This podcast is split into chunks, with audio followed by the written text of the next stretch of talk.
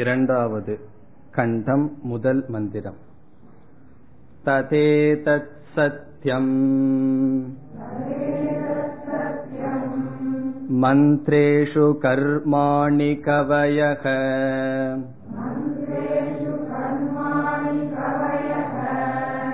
यान्यपश्यंस्तानि त्रेधायां बहुधा सन्ततानि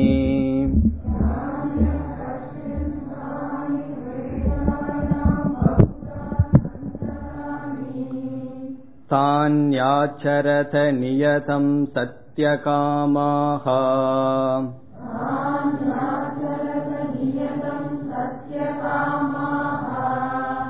एष वः पन्था सुकृतस्य लोके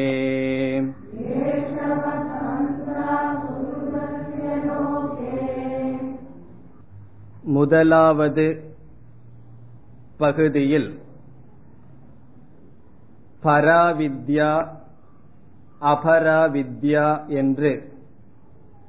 இரண்டு விதமான ஞானம் ஒவ்வொருவராலும் அறியப்பட வேண்டும் என்று கூறப்பட்டது. பிறகு பராவித்யா சுருக்கமாக விளக்கப்பட்டது.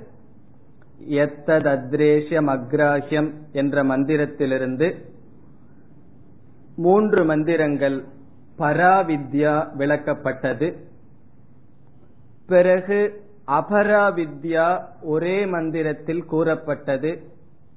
ரிக்வேதோ யஜுர்வேதோ சாமவேதோ அதர்வவேதக என்று அபராவித்யா விளக்கப்படவில்லை. இந்த பகுதியில் அபராவித்யாவானது விளக்கப்படுகின்றது.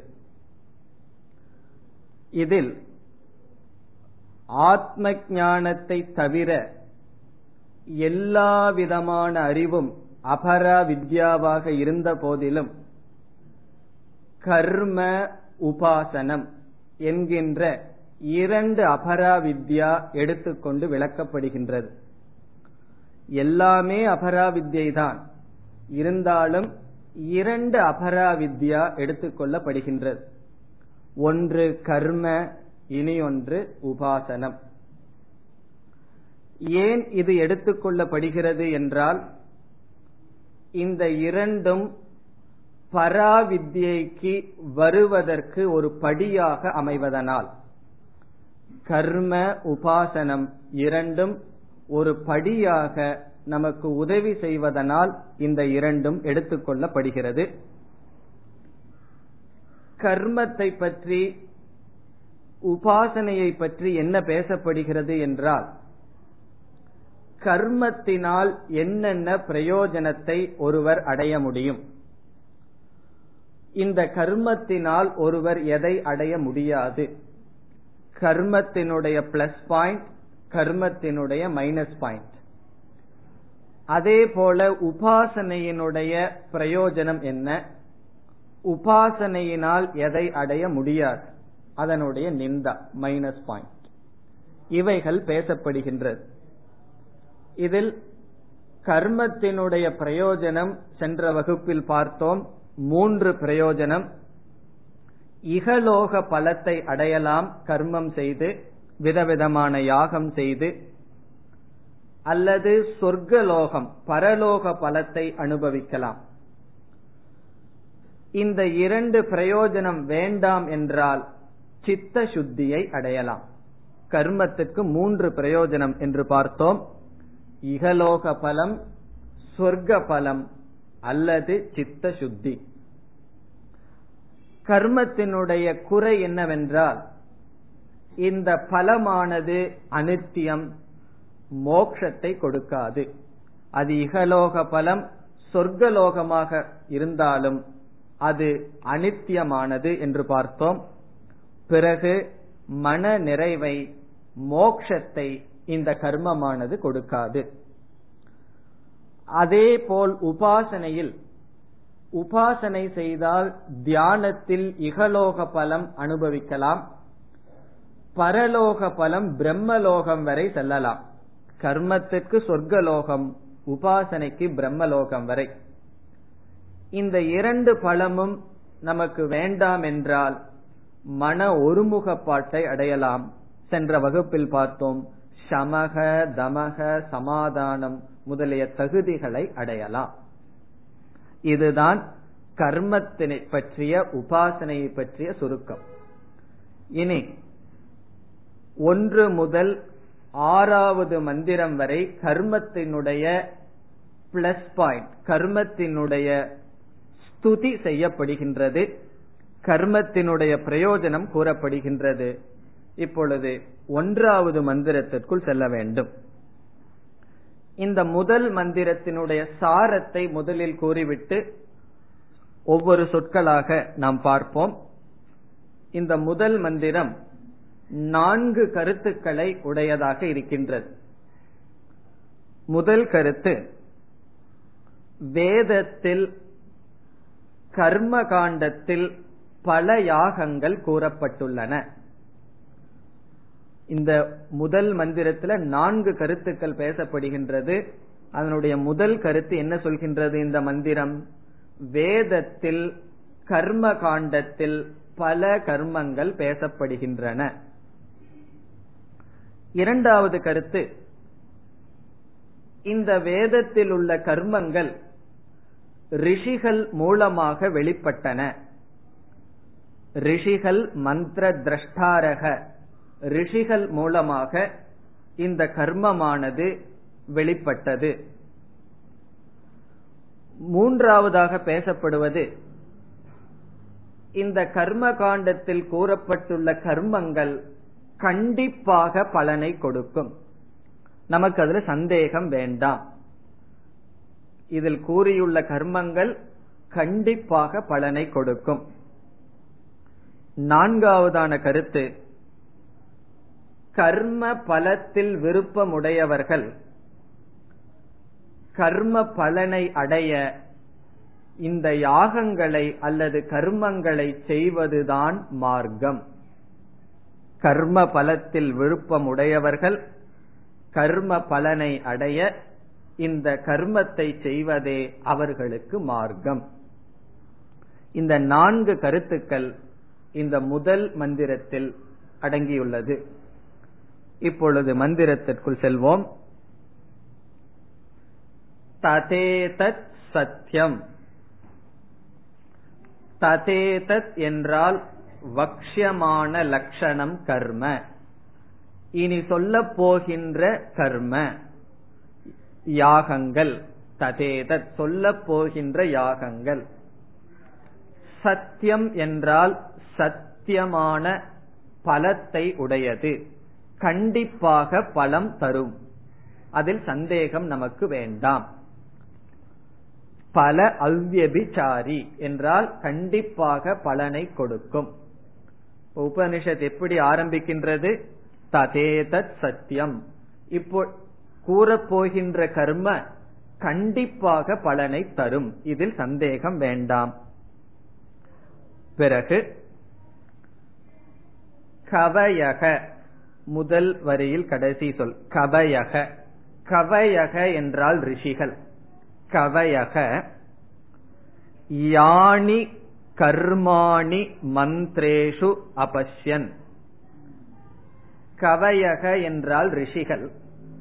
யானி கர்மாணி எந்த கர்மங்களை விதவிதமான யாகங்களை மந்திரேஷு மந்திரத்திற்குள் அபஷ்யன் பார்த்தார்களோ?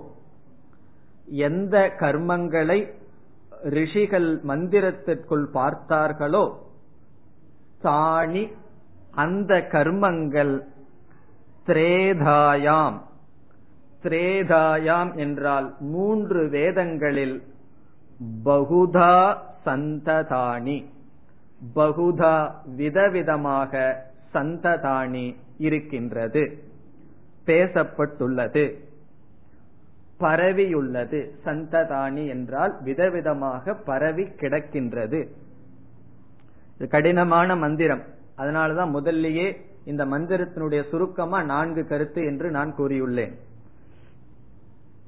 இப்ப இதுவரைக்கும் என்ன பார்த்திருக்கோம்?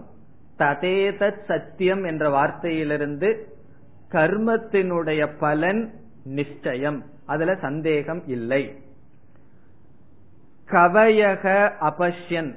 கவயக என்றால் மேதாவி வசிஷ்டர் முதலிய மந்திரத்தை பார்த்தவர்கள் அவர்கள் மந்திரங்களுக்குள் என்னென்ன கர்மத்தை பார்த்தார்களோ அவர்களிடமிருந்து மந்திரங்கள் தோன்றியது அதில் மூலமாக வந்துள்ள கர்மங்கள் மூன்று வேதங்களில் விதவிதமாக பரவி இருக்கின்றது. இப்ப வேதங்களினுடைய முதல் பகுதியில் விதவிதமான கர்மங்கள் பேசப்பட்டிருக்கின்றது என்பதுதான் சாரம். இப்ப நம்ம முதல்ல பார்த்தோம். வேதத்தில் கர்ம காண்டத்தில் பல யாகங்கள் கூறப்பட்டுள்ளது. இரண்டாவதாக பார்த்தது அந்த யாகங்கள் ரிஷிகன் மூலமாக வந்தது. பிறகு நிச்சயமான பலத்தை தர இருக்கின்றது. இதில் மூன்று வேதங்கள் என்று சொல்லப்பட்டிருக்கின்றது.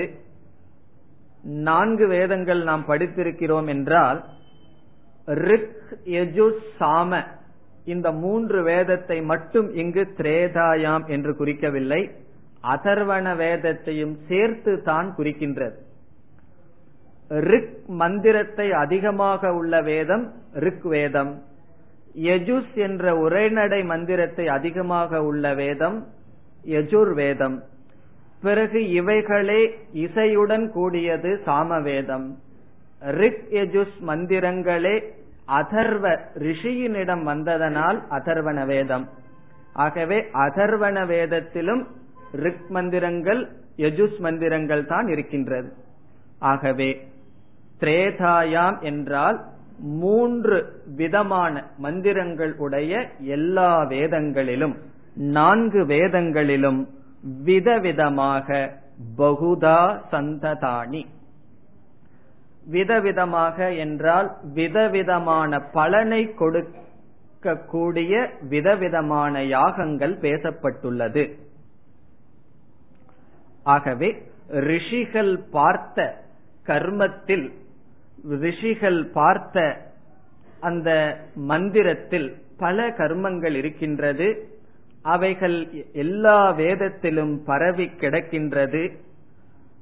இதெல்லாம் எதற்கு உபனிஷத் நம்மிடம் கூறுகின்றது? இந்த கர்ம பலனில் ஆசை இருப்பவர்கள் அதை செய்ய வேண்டும் என்று இங்கு அடுத்த வரியில் கூறப்படுகின்றது. தானி ஆச்சரத நியதம் சத்தியகாமாக சத்தியகாமாகங்கிற வார்த்தையை எடுத்துக்கொள்வோம். சத்தியகாமாக என்பது உபனிஷத் ஆனது மனிதர்களை பார்த்து அழைக்கின்றது. ஹே சத்தியகாமாக இங்கு சத்தியம் என்றால் கர்ம பலன் என்று பொருள். சத்தியகாமாக என்றால் கர்ம பலனில் விருப்பமுடையவர்களே என்று நம்மை பார்த்து அழைக்கின்றது. இப்ப சத்தியகாமாக இஸ் ஈக்வல் டு கர்ம பலனில் விருப்பமுடையவர்களே. நம்மை பார்த்து கூறுகின்றது. கர்ம பலத்தில் விருப்பமுடையவர்களே நீங்கள் என்ன செய்ய வேண்டும்? தானி ஆச்சரத. தானி அந்த கர்மங்களை ஆச்சரத செய்யுங்கள். யூயம் ஆச்சரத. நீங்கள் அந்த கர்மங்களை செய்யுங்கள். எப்படி செய்ய வேண்டும்? எப்பொழுது செய்ய வேண்டும்? நியதம் ஆச்சரத. நியதம் என்றால் நித்தியம் ரெகுலர்லி முறையாக தொடர்ந்து செய்யுங்கள். ஏன் நீங்கள் செய்ய வேண்டும்? இந்த கர்மத்தை ஏன் நீங்கள் செய்ய வேண்டும்? அதற்கு பதில் கடைசி வரியில் வருகின்றது. சுக்ருதஸ்ய லோகே. கடைசி சொல் சுக்ருதஸ்ய லோகே. சுக்ருதஸ்ய என்றால் சுக்ருதம் என்றால் ஸ்வயம் கிருதஸ்ய கர்மனக. அவர்களால் செய்யப்பட்ட கர்மத்தினுடைய என்று பொருள். சுக்ருதம் என்றால் புண்ணியம் என்றொரு பலன் ஒரு பொருள் உண்டு. இங்கு சு என்றால் ஸ்வயம். ஸ்வயம் கிருதஸ்ய கர்மனக. தான் செய்கின்ற கர்மத்திற்கு கடைசி சொல் லோகே. இங்கு லோகம் என்றால் கர்ம பலன் என்று பொருள். லோகே என்பது பலாய என்று பொருள். அல்லது பல விஷயே தான் செய்கின்ற கர்ம பலத்திற்காக என்பது கடைசியான பொருள். சுகிருதஸ்ய லோகே என்பது தான் செய்கின்ற கர்மத்தினுடைய பலத்திற்காக ஏஷக வக பந்தாகா. ஏஷக பந்தாகா. ஏஷக என்றால் இவ்விதம் நீங்கள் கர்மத்தை செய்வதுதான் வக உங்களுக்கு பந்தாகா மார்க்கம் வழி. வக யுஷ்மாகம் உங்களுக்கு ஏஷக பந்தாக. இவ்விதம் செய்வதுதான் மார்க்கம். எவ்விதம் செய்வது? நியதம் ஆச்சரத. வேதத்தில் சொல்லிய கர்மங்களை செய்வதுதான் உங்களுக்கு மார்க்கம். குர்வன் நேவேக கர்மாணி ஜிஜீவிஷேத் சதகும் சமாகா என்று ஒரு உபனிஷத்தில் கூறும். அதே கருத்து தான் இங்கும் கூறப்படுகிறது. வேதத்தில் விதவிதமான கர்மங்கள் பேசப்பட்டுள்ளது. அந்த கர்மங்கள் ரிஷிகளிடமிருந்து தோன்றியது. அந்த கர்மங்கள் நியதமான கண்டிப்பாக பலத்தை கொடுக்க இருக்கின்றது. கர்ம பலனில் ஆசை இருக்கின்றவர்களுக்கு அந்த கர்மங்களை நியமமாக முறையாக செய்வதுதான் மார்க்கம் என்று இங்கு கர்மத்தை பற்றி உபனிஷத் இவ்விதம் பேசுகிறது. இவ்விதம் கர்மம் நாம் செய்தால் கர்மத்தினுடைய பலன் என்ன என்று கூறும். இந்த பலனை கேட்டு நமக்கு கர்ம பலன் நல்லா இருக்கேன்னு நினைக்கும் பொழுது கர்மத்தினுடைய நிந்தையை நிந்தை செய்யப்படும். ஆகவே அபராவித்யா முழுதும் பேசியதாகின்றது. கர்மத்தினுடைய பிரயோஜனம் கர்மத்தினால் நாம் எதை அடைய முடியாது. அதுதான் தாத்பரியம். இந்த முழு பகுதியினுடைய தாத்பரியமே என்ன? முக்கிய கருத்தே என்ன? நம்மெல்லாம் செய்யணுங்கிறதுக்கல்ல. கர்ம பலனில் விருப்பமுடையவர்கள் செய்ய வேண்டும். விருப்பம் இல்லாதவர்கள் செய்ய வேண்டாம் என்பதும் நமக்கு தெரிகிறது. இது யாருக்கு? சத்தியகாமாக கர்ம பலனில் விருப்பமுடையவர்களுக்குத்தான் இது மார்க்கம். ஒருவன் கர்ம பலனில் எனக்கு விருப்பம் இல்லை என்று சொன்னால் பிறகு மார்க்கம் அடுத்த அத்தியாயத்தில் அடுத்த பகுதியில் வரும். வேதாந்த சாஸ்திரம் மார்க்கமாக அமையும். ஆகவே கர்ம பலனில் விருப்பம் உடையவர்களுக்கு அவர்களுடைய கர்ம பலனுக்காக கர்மத்தை செய்ய வேண்டும். இனி அடுத்த மந்திரம். यदा लेलायते हर्चिः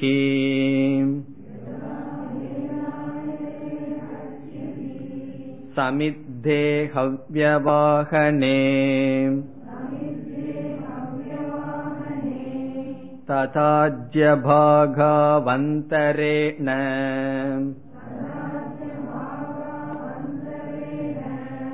आहुतिः प्रतिपातयेत्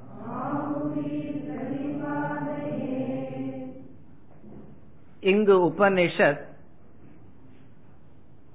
ஒரு கர்மத்தை உதாரணமாக எடுத்து சில கருத்துக்கள் கூற விரும்புகின்றது.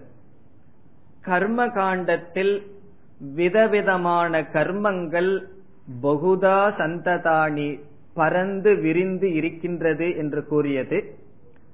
அதில் ஒரு கர்மத்தை எடுத்துக்கொண்டு அந்த கர்மத்தை கர்ம பலனில் ஆசைப்பட்டு செய்ய வேண்டுமென்றால் நியமமாக செய்ய வேண்டும்.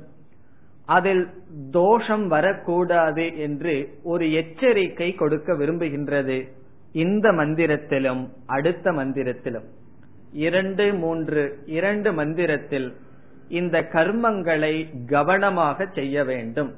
எச்சரிக்கையுடன் செய்ய வேண்டும் என்று நம்மை எச்சரிக்கின்றது உபனிஷத். இப்ப கர்ம காண்டத்துல என்னென்ன கர்மங்கள் கூறியிருக்கின்றது என்றால் பல விதமாக நாம் அதை பிரிக்கலாம். நித்திய கர்ம என்று சில கர்மங்கள் கூறியுள்ளது. நித்திய கர்ம என்றால் கண்டிப்பாக செய்ய வேண்டிய கடமைகள் என்று சில கர்மங்கள் கர்ம காண்டத்தில் கூறியுள்ளது. இந்த இடத்துல நித்திய என்றால் எப்பொழுதும் என்று பொருள் அல்ல கண்டிப்பாக என்று பொருள். நித்திய என்றால் ஆல்வேஸ் அல்ல கம்பல்சரி கண்டிப்பாக செய்ய வேண்டிய சில கர்மங்கள். அது எதனுடைய அடிப்படையில் இருக்கின்றது என்றால் ஆசிரமத்தினுடைய வர்ணத்தினுடைய அடிப்படையில் அமையும். பிரம்மச்சாரியாக இருந்தால் இந்த யாகம் கிரகஸ்தனாக இருந்தால் இந்த யாகம் கண்டிப்பாக செய்ய வேண்டும் என்று பல நித்திய கர்மங்கள் சொல்லப்பட்டுள்ளது. பிறகு நைமித்திக கர்மங்கள் சில பேசப்பட்டுள்ளது. நைமித்திகம் என்றால் ஒரு காரணத்தை முன்னிட்டு செய்ய வேண்டிய சில கர்மங்கள். அது கண்டிப்பாக அதையும் செய்ய வேண்டும். ஆனால் ஒரு நிமித்தமாக வருகின்றது. நித்திய கர்மம் செய்வதற்கு நிமித்தம் உயிரோடு இருப்பதுதான். யாவத் ஜீவம். எவ்வளவு நாள் உயிரோடு இருக்கின்றாயோ அல்லது வைராகியம் வராமல் இருக்கின்றதோ அவ்வளவு காலம் அதை நீ செய்துதான் ஆக வேண்டும். நைமித்திக கர்ம என்பது கண்டிப்பாக செய்ய வேண்டும். ஆனால் தொடர்ந்து செய்ய வேண்டிய அவசியமில்லை. அது சூழ்நிலைக்கு தகுந்தாற்போல் வரும். உதாரணமாக ஜாத கர்ம அல்லது ஒருவர் இறந்து விட்டார் அவருக்கு செய்ய வேண்டிய கர்ம இவைகளெல்லாம் நித்திய கர்ம அல்ல. அல்லது விவாக கர்ம விவாகத்தில் செய்ய வேண்டிய சில யாகங்கள் கடமைகள் இதெல்லாம் நித்தியமாக வராது. ஒரு காலத்தில் ஒரு இடத்தில் ஒரு சூழ்நிலையில் வரும். அதை செய்ய வேண்டும். மூன்றாவதாக பேசப்பட்டுள்ள கர்மங்கள் காமிய கர்ம. நம்மளுடைய கடமைகளுக்கு அப்பாற்பட்டு வேதத்துல எவ்வளவோ ஆசை நம்மை காட்டுகின்றது. உனக்கு வந்து புத்திரன் வேண்டுமா? இப்படிப்பட்ட புத்திரன் வேண்டுமென்றால் இப்படிப்பட்ட யாகம் மழை வேண்டுமென்றால் காரீரி இஷ்டி இப்படி பலவிதமான காமிய கர்மங்கள் பேசப்படுகின்றது. நாம் ஏதாவது ஒரு பாவத்தை செய்துவிட்டால் அந்த பயம் இருந்தால் அது நீங்குவதற்காக பிராயச்சித்த கர்மங்கள் வேதத்தில் பேசப்படுகின்றது. பிராயச்சித்த கர்மங்கள் சில பாவங்கள் நாம் செய்து அது பாபம் என்று உணர்ந்து அந்த பாபத்துக்கு நாம் அஞ்சி நிற்கும் பொழுது சில பிராயச்சித்த கர்மங்கள் பேசப்படுகிறது. பிறகு இறுதியாக சில கர்ம சில செயல் செய்யக்கூடாது என்று நிஷித்த கர்மங்கள் சிலது பேசப்படுகிறது. நிஷித்தம் என்றால் ஒருவனால் செய்யக்கூடாது. சுராம் ந பிபேத் களஞ்சம் ந பக்ஷயேத் என்றெல்லாம் மது அருந்தாதே. மாமிசத்தை உண்ணாதே என்றெல்லாம் சில நிஷித்த கர்மங்கள் பேசப்படுகின்றது. இவ்விதம் வேதத்தில் பலவிதமான கர்மங்கள் பேசப்படுகின்றது. நாம் கர்ம யோகம் என்ற தலைப்பை பார்க்கும் பொழுது எந்த கர்ம செய்யணும் எந்த பாவனையுடன் செய்ய வேண்டும் என்றால் விசாரம் செய்வோம். ஆனால் இங்கு இப்பொழுது அவசியமில்லை. இங்கு உபனிஷத் என்ன செய்கின்றது என்றால் நித்திய கர்மத்திலிருந்து ஒரு கர்மத்தை உதாரணமாக எடுத்துக்கொள்கிறது. அவ்வளவுதான் இந்த இடத்தில் நமக்கு தேவை. இவ்விதம் நித்திய நெய்மித்திக காமிய பிராயஷ்சித்த நிஷித்த. விதவிதமான கர்மங்களில் ஒரு நித்திய கர்மத்தை எடுத்துக்கொண்டு அதை கர்ம பலனில் ஆசை உள்ளவர்கள் கண்டிப்பாக நியமமாக செய்ய வேண்டும். அப்படி செய்யவில்லை என்றால் புண்ணியம் வருவதற்கு பதிலாக பாபம் வரும் பிரத்யவாய தோஷம் வரும் என்று உபனிஷத் அல்லது ஆசிரியர் இங்கு நமக்கு எச்சரிக்கை விடுக்கின்றார்.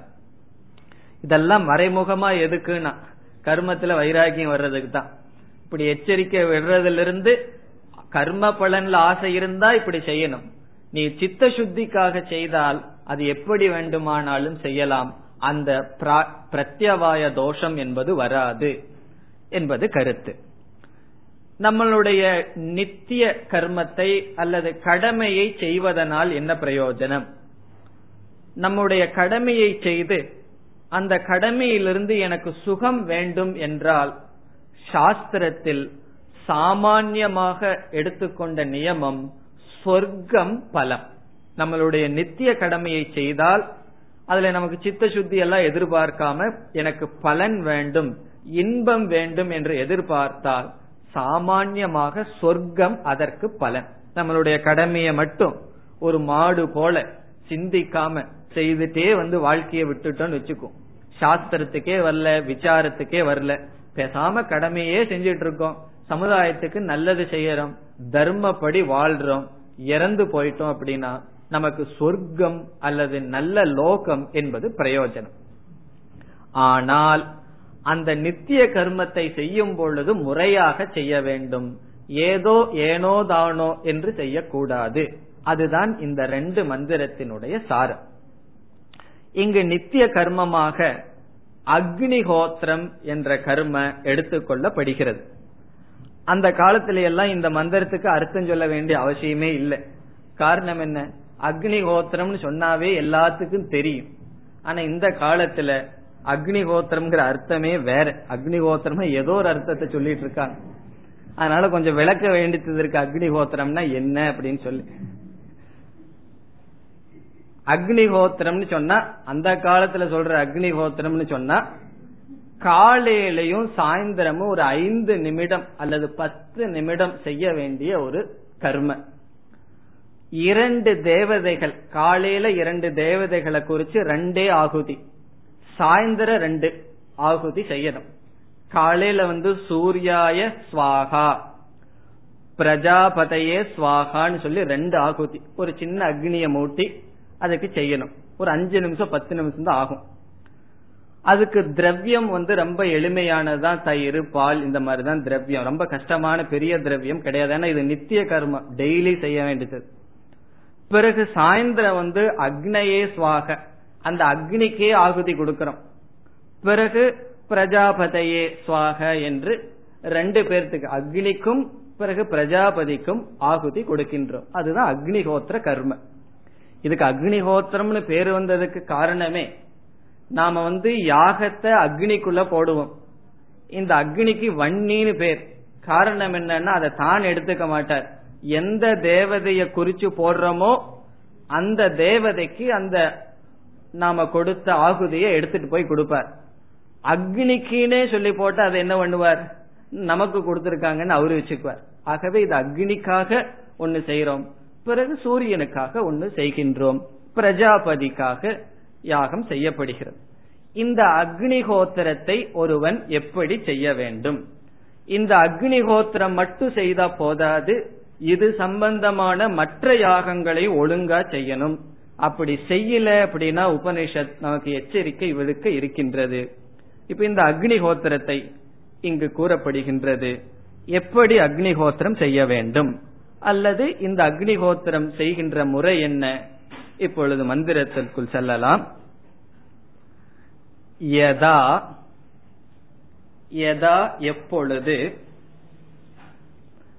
அர்ச்சிஹி லேலாயதே.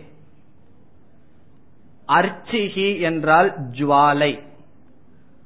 நெருப்பு நன்கு எரியும் பொழுது அந்த உச்சியில் இருக்கின்ற பகுதிக்கு அர்ச்சிகி என்று பெயர்.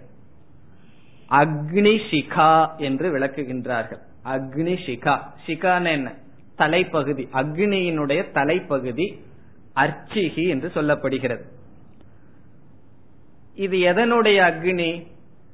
வேதத்தில் ஒவ்வொரு விதமான யாகத்துக்கும் ஒவ்வொரு விதமான பெயர் இருக்கும் அக்னிக்கு.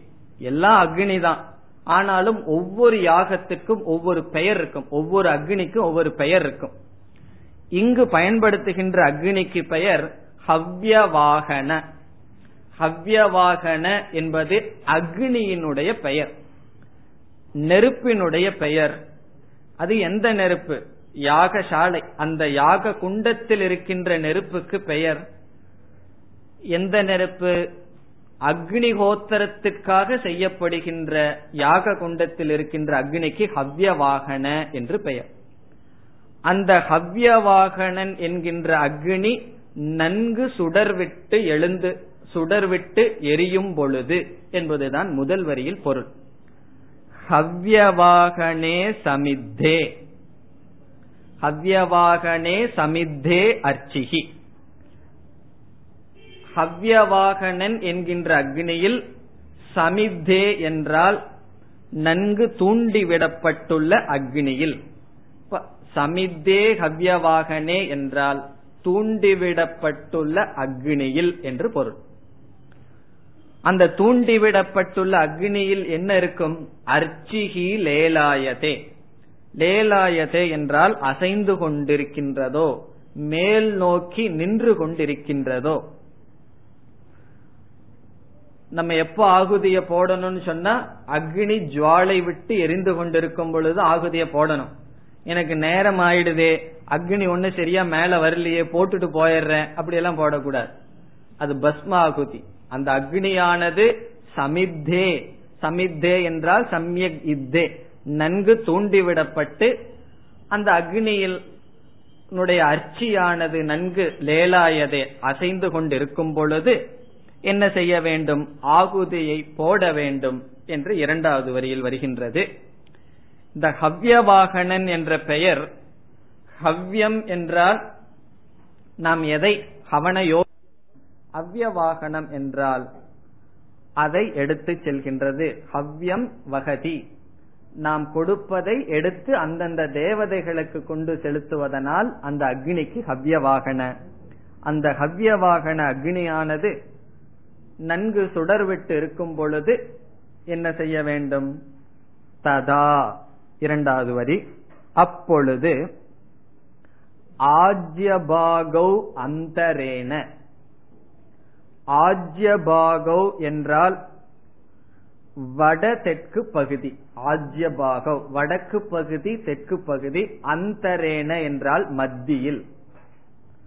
அந்த யாக குண்டத்தில் வடக்கு பகுதி தெற்கு பகுதியினுடைய மத்தியில் என்று பொருள். ஆஜ்யபாகயோகோ அந்தரே மத்தியே என்று பொருள். ஆஜ்யபாகவ் அந்தரேன.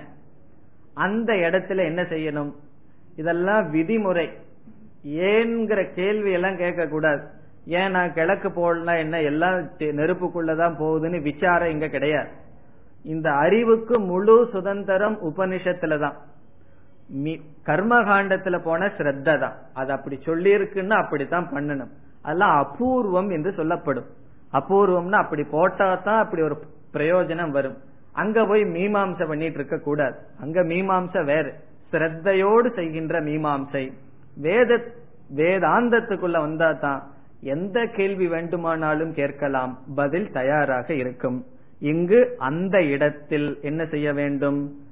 ஆகுதீகி ஆகுதிகளை நாம் எதை தியாகம் செய்ய விரும்புகின்றோமோ அர்ப்பணம் செய்ய விரும்புகின்றோமோ அந்த ஆகுதிகளை பிரதிபாதையே நிக்ஷிபே அதை உள்ளே போட வேண்டும்.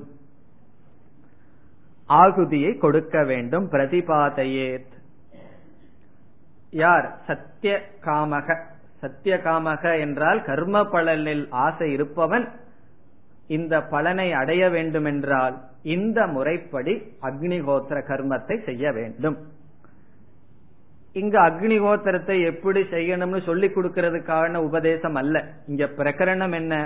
ஒரு உதாரணம் நித்திய கர்ம ஒன்று எடுத்துக்கொண்டு முறையாக செய்ய வேண்டும் என்பதில்தான் தாற்பயம் யாராவது கூறுகிறார்கள் நான் முறையாக செய்யவில்லை அப்படி செய்யவில்லை என்றால் உபனிஷத் என்ன பலன் வரும் என்று அடுத்த மந்திரத்தில் கூறுகின்றது மூன்றாவது மந்திரம்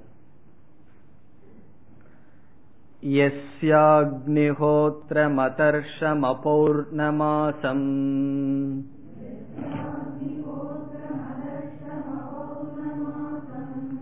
अचातुर्मास्यमणाग्रयणमतिथिर्वर्जितम् च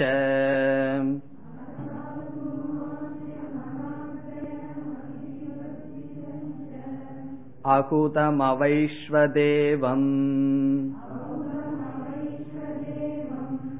अविधिनाहुतम् आसप्तमांस्तस्य लोकान् சக்தி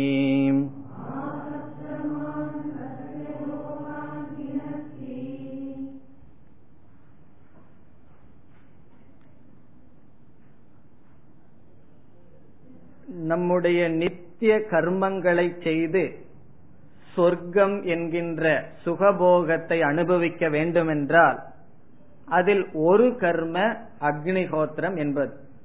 அந்த ஒன்ன மட்டும் நான் செய்து கொண்டு மீதி என்ன வேண்டுமானாலும் என்னுடைய வாழ்க்கை விருப்பப்படி வாழ்கிறேன் என்றால் உபனிஷத் கூறுகின்றது அதுவும் நடக்காது.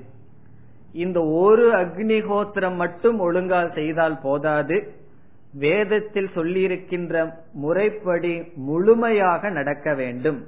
என்னென்ன யாகங்கள் சொல்லியிருக்கின்றதோ அவைகள் அனைத்தையும் செய்து செய்தால்தான் இந்த அக்னிஹோத்திரம் அதனுடைய பிரயோஜனத்தை கொடுக்கும். மற்ற சில கடமைகள் எல்லாம் சொல்லியுள்ளது யாகங்கள் செய்ய வேண்டும் என்று கூறியுள்ளது அவைகளை செய்யாமல் வெறும் அக்னிஹோத்திரம் மட்டும் ஒழுங்காக செய்தாலும் கூட நமக்கு பிரயோஜனம் வராது.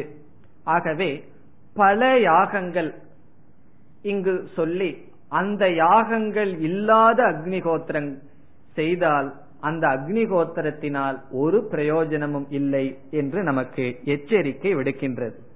ஆகவே இதில் விதவிதமான யாகங்கள் வருகின்றது. அதெல்லாம் நமக்கு புதுசா கேட்கிற மாதிரி இருக்கும். அந்த காலத்தில் பிரசித்தமாக இருந்தது. இப்பொழுது அந்த யாகங்களே இதுல படிச்சுதான் தெரிஞ்சுக்கிறோம். இப்படி ஒரு யாகம்னு ஒண்ணு இருக்கு அப்படின்னு சொல்லி. பார்ப்போம் என்னென்ன யாகங்கள். இப்ப இந்த மந்திரத்தினுடைய சாரம் அக்னிஹோத்திரம் என்ற கர்ம மற்ற சில யாகங்களோடு சேர்ந்து போக வேண்டும். அவைகளும் நித்திய கர்மமாக சொல்லியுள்ளது. அவைகளை செய்யாமல் வெறும் அக்னிஹோத்திரம் மட்டும் செய்தால் பிரயோஜனம் வராது என்பதுதான் இதனுடைய சாரம். எஸ்ய யாருடைய எவர்களுடைய அக்னிஹோத்திரம்? எந்த கர்மின எந்த கர்மி கர்மினக இந்த கர்மத்தை செய்கின்ற எவர்களுடைய அக்னிகோத்திரமானது அவர்களுடைய அக்னிகோத்திரம் அதர்ஷம். அதர்ஷம் என்றால் தர்ஷம் என்ற யாகத்தை செய்யாமல் இருக்கின்றதோ? இதுல வருகின்ற சொற்கள் எல்லாமே அக்னிகோத்திரத்துக்கு அஜெக்டிவ் போல. அதர்ஷம் அக்னிகோத்திரம் அவர்களுடைய அக்னிகோத்திரம் தர்ஷம் என்ற யாகம் இல்லாமல் இருக்கின்றது. சாஸ்திரத்துல தர்ஷம்னு ஒரு யாகம் சொல்லியிருக்கு. அதை கண்டிப்பாக செய்ய வேண்டும். அதை செய்யாம வெறும் அக்னிகோத்திரம் மட்டும் செய்தால் அதர்ஷம் அக்னிகோத்திரம் ஆகவே அவர்களுடைய அக்னிகோத்திரம் அதர்ஷமாக இருக்கின்றது. தர்ஷம் என்ற யாகத்தை செய்யாமல் இருக்கின்றது. பிறகு அபௌர்ண மாசம். பௌர்ண மாசம் என்பது இனியொரு யாகம் அபௌர்ணமாசம் அக்னிஹோத்திரம். அந்த பௌர்ண மாசம் என்கின்ற யாகத்தை செய்யாமல் வெறும் அக்னிஹோத்திரத்தை மட்டும் செய்தால் அந்த அக்னிஹோத்திரம் எப்படிப்பட்டது? அபௌர்ணமாசம் அக்னிஹோத்திரம்.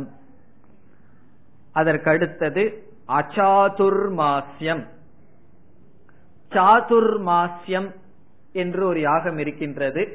சந்நியாசிகள் அனுஷ்டிக்கிற சாதுர்மாசியம் அல்ல. இது இல்லறத்தில் இருப்பவர்களுக்கு கூறப்பட்ட சாதுர்மாசியம். அச்சாதுர்மாசியம் என்றால் அந்த யாகம் செய்யாத அக்னிகோத்திரம் கடைசியில் என்ன வரும்? இதெல்லாம் பிரயோஜனத்தை கொடுக்காதுன்னு சொல்ல இருக்கின்றது உபனிஷத். அதற்கடுத்தது அனாகிரயணம். ஆக்ரயணம் என்பது யாகம். அறுவட காலத்தில் செய்வது ஆக்ரயணம் என்பது யாகம். அது செய்யாமல் இருப்பது அனாகிரயம் அனாகிரயணம். பிறகு அடுத்தது கொஞ்சம் முக்கியமானது அதிதி வர்ஜிதம். அதிதி வர்ஜிதம் என்றால் வீட்டுக்கு யாராவது வந்த உடனே நீங்க சாப்பிட்டு தான் வந்திருப்பீங்கன்னு நினைக்கிறேன்னு சொன்னா அது அதிதி வர்ஜிதம். நான் கேள்விப்பட்டேன் ஏதோ ஊர்ல அந்த ஊர் பேரை நான் சொல்லல. ஏதோ ஒரு ஊர்ல இப்படி பழக்கம் இருக்கா? உள்ள வந்த உடனே அண்ணாச்சி வாங்க உட்காருங்க சாப்பிட்டு தான் வந்திருப்பீங்க அப்படிம்பாங்களாம் இல்ல எங்க வீட்டுல சாப்பிட்டாலும் இலைக்கு பத்து ரூபா வச்சிருவீங்கன்னு சொல்லுவாங்களாம் அப்படி ஒரு சம்பிரதாயம் இருக்கா? அப்படி எல்லாம் இருந்ததுன்னா அது அதிதி வர்ஜிதம். விருந்தினர்களை சரியாக கவனிக்காமல் இருத்தல். விருந்தினர்களை வர்றவங்களுக்கு சரியா உணவு கொடுக்காம என்னதான் அக்னிஹோத்திரம் பண்ணாலும் உபனிஷத்து என்ன சொல்ல போகுதுன்னு கடைசியில பார்ப்போம். பிறகு அகுதம். அகுதம் என்றால் சரியான காலத்தில் செய்யாமல் இருத்தல். அகுதம். எந்த யாகத்தையும் அந்தந்த காலத்துல செய்யணும். அது எந்த காலத்துல சொல்லியிருக்கோ அந்த காலத்தில் செய்யணும். அப்படி செய்யாமல் இருத்தல். அவைஸ்வதேவம் வைஸ்வதேவம் என்று ஒரு யாகம் விஸ்வே தேவாகான்னு சொல்லியிருக்கு. அந்த அவைஸ்வதேவம் என்றால் அந்த யாகம் செய்யாமல் இருத்தல். அந்த யாகம் செய்யாத அக்னிஹோத்திரம். இறுதியாக அவிதினாஹுதம். அவிதினாஹுதம் என்றால் முறைப்படி செய்யாமல். ஹுதம் நாம் கொடுப்பது அவிதினா என்றால் முறைப்படி கொடுக்காமல் இருத்தல். முறைப்படி செய்யாமல் இருத்தல். அந்த காலத்திலிருந்து இந்த காலத்து வரைக்கும் இந்த நாளனாவே தட்சிணையா வச்சிட்டு இருந்தா அதெல்லாம் அவிதினா ஹுதம் சரியான தட்சிணையும் கூட ஒரு அங்கம்தான். எல்லாம் சரியாக இருக்க வேண்டும். அவிதினாகுதம் இதெல்லாம் என்னன்னா அக்னிஹோத்திரம் மட்டும் செய்தால் போதாது. என்னென்ன நித்திய கர்மங்கள் சொல்லி இருக்கின்றதோ அவைகள் எல்லாம் செய்தால்தான் மேல் லோகங்களுக்கு நல்ல லோகத்திற்கு போலாம். இப்படி செய்யாமல் வெறும் அக்னிகோத்திரம் மட்டும் செய்தால் அதனுடைய பிரயோஜனம் என்ன? இங்கு உபனிஷத் சற்று மிகைப்படுத்தி கூறுகின்றது. கொஞ்சம் நமக்கு பயம் வரட்டும் சொல்லி. என்ன சொல்லுது? ஏழு ஜென்மத்துக்கு அவனுக்கு மோட்சம் இல்லைன்னு சொல்லுது. ஏழு ஜென்மத்துக்கும் அவன் உருப்பட மாட்டான்னு உபனிஷத் சொல்கின்றது. இது கொஞ்சம் மிகைப்படுத்தி சொல்கின்றது. இதனுடைய உண்மையான கருத்து அதல்ல. அதிசயோக்தி என்ன சொல்லுது? தஸ்ய எஸ்யன்னு ஆரம்பிச்சது. யாரு யாருடைய அக்னிஹோத்திரம் இப்படி இருக்கோ தஸ்ய அவர்களுக்கு என்னாகும்? ஆசப்தமான் லோகான் ஹினஸ்தி. ஆசப்தமான ஏழு லோகம். லோகான் ஹினஸ்தி. ஏழு உயர்ந்த லோகத்தை அடைவிக்கும் புண்ணியம் இழக்கப்படும். அதுதான் இதனுடைய மொழிபெயர்ப்பு. ஆசப்தமான் லோகான் ஹினஸ்தி என்றால் ஏழு உயர்ந்த லோகத்தை அடைய வைக்கும் புண்ணியம் இழக்கப்படும். இந்த அக்னிகோத்திரம் நம்மளுடைய கடமையை செய்வதனால் ஏழு உயர்ந்த லோகங்கள் பேசப்பட்டுள்ளது. பூர் புவ சுவ என்றெல்லாம் ஏழு மேல் லோகங்கள். பிறகு பாதாளம்னு ஏழு கீழ் லோகம் சொல்லப்பட்டுள்ளது பதினான்கு லோகங்கள். அதில் உயர்ந்த ஏழு லோகத்திற்கு எவ்வளவு புண்ணியம் நமக்கு கிடைக்குமோ அனைத்தும் ஏழு லோகத்திற்கு எடுத்து செல்கின்ற புண்ணியம் அனைத்தும் இழக்கப்படும். எதனால்? இவ்விதம் நாம் தவறாக நம்முடைய யாகங்களை செய்வதனால் அல்லது முழுமையாக செய்யாததனால். இதிலிருந்து என்ன உபனிஷத் சொல்ல வர விரும்புகின்றது?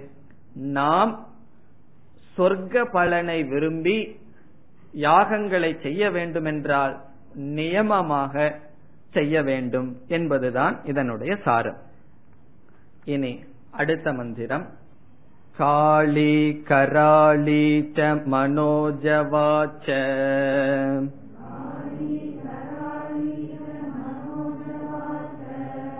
सुलोहिता या च सुधूम्रवर्णा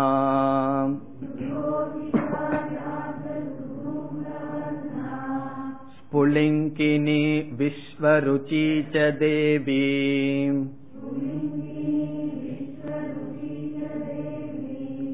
लेलायमाना इति सप्तजिह्वाः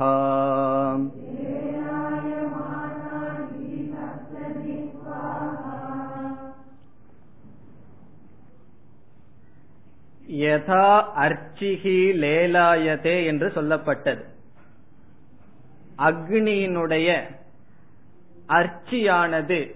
அர்ச்சி என்றால் அதனுடைய சிகா அதனுடைய மேல் பாகமானது. அதனுடைய நெருப்பு பொறியானது எப்பொழுது நன்கு சுடர்விட்டு அசைகின்றதோ அப்பொழுது போட வேண்டும் ஆகுதியை கொடுக்க வேண்டும் என்று சொல்லப்பட்டது. எப்படி அக்னிக்கு விதவிதமான பெயர் இருக்கு? ஹவ்யவாகன அக்னி என்றெல்லாம் விதவிதமான பெயர் இருக்கின்றதோ அந்த அக்னியினுடைய சிகா அர்ச்சிக்கும் விதவிதமான பெயர் இருக்கின்றது.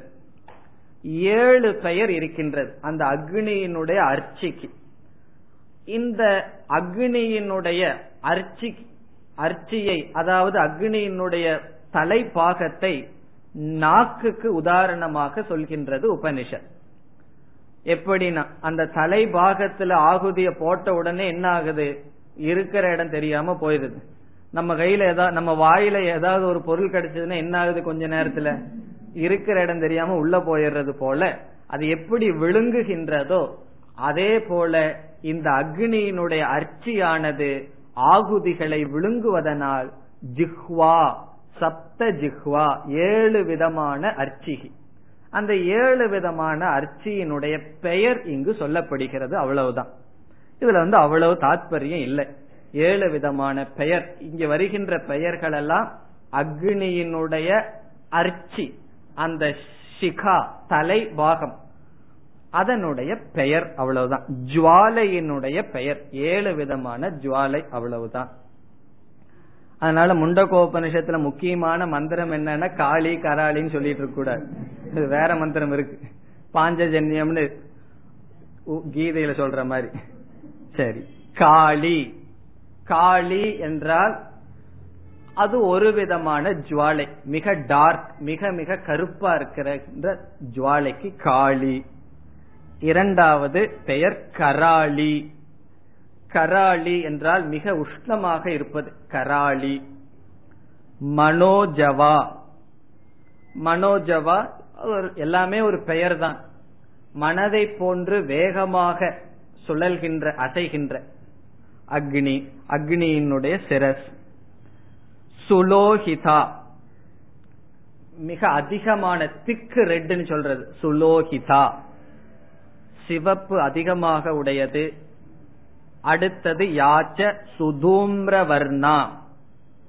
சுதூம்ரவர்ணா என்றால் புகையினுடைய வர்ணத்தோடு சேர்ந்து இருப்பது.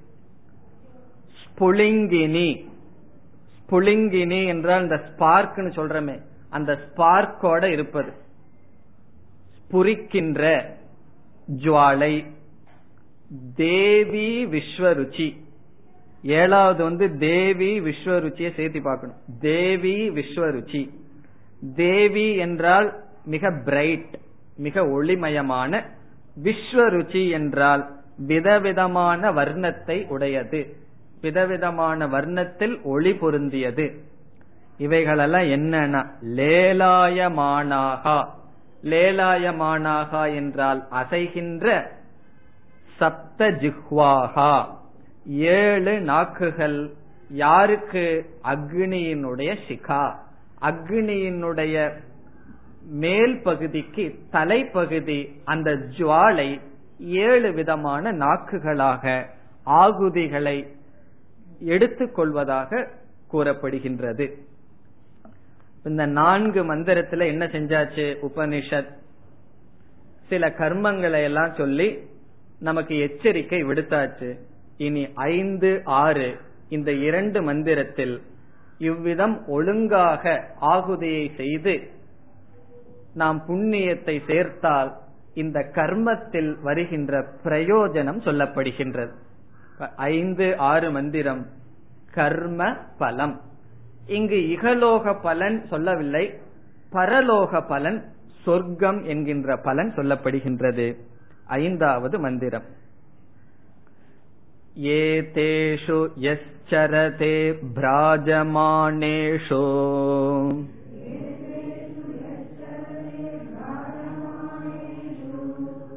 यथा कालम् चाहुतयो ह्यादतायन्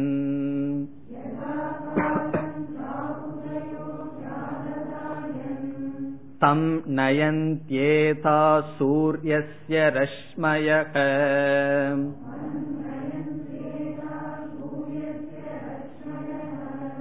यत्र देवानाम् पतिरेकोऽधिवासः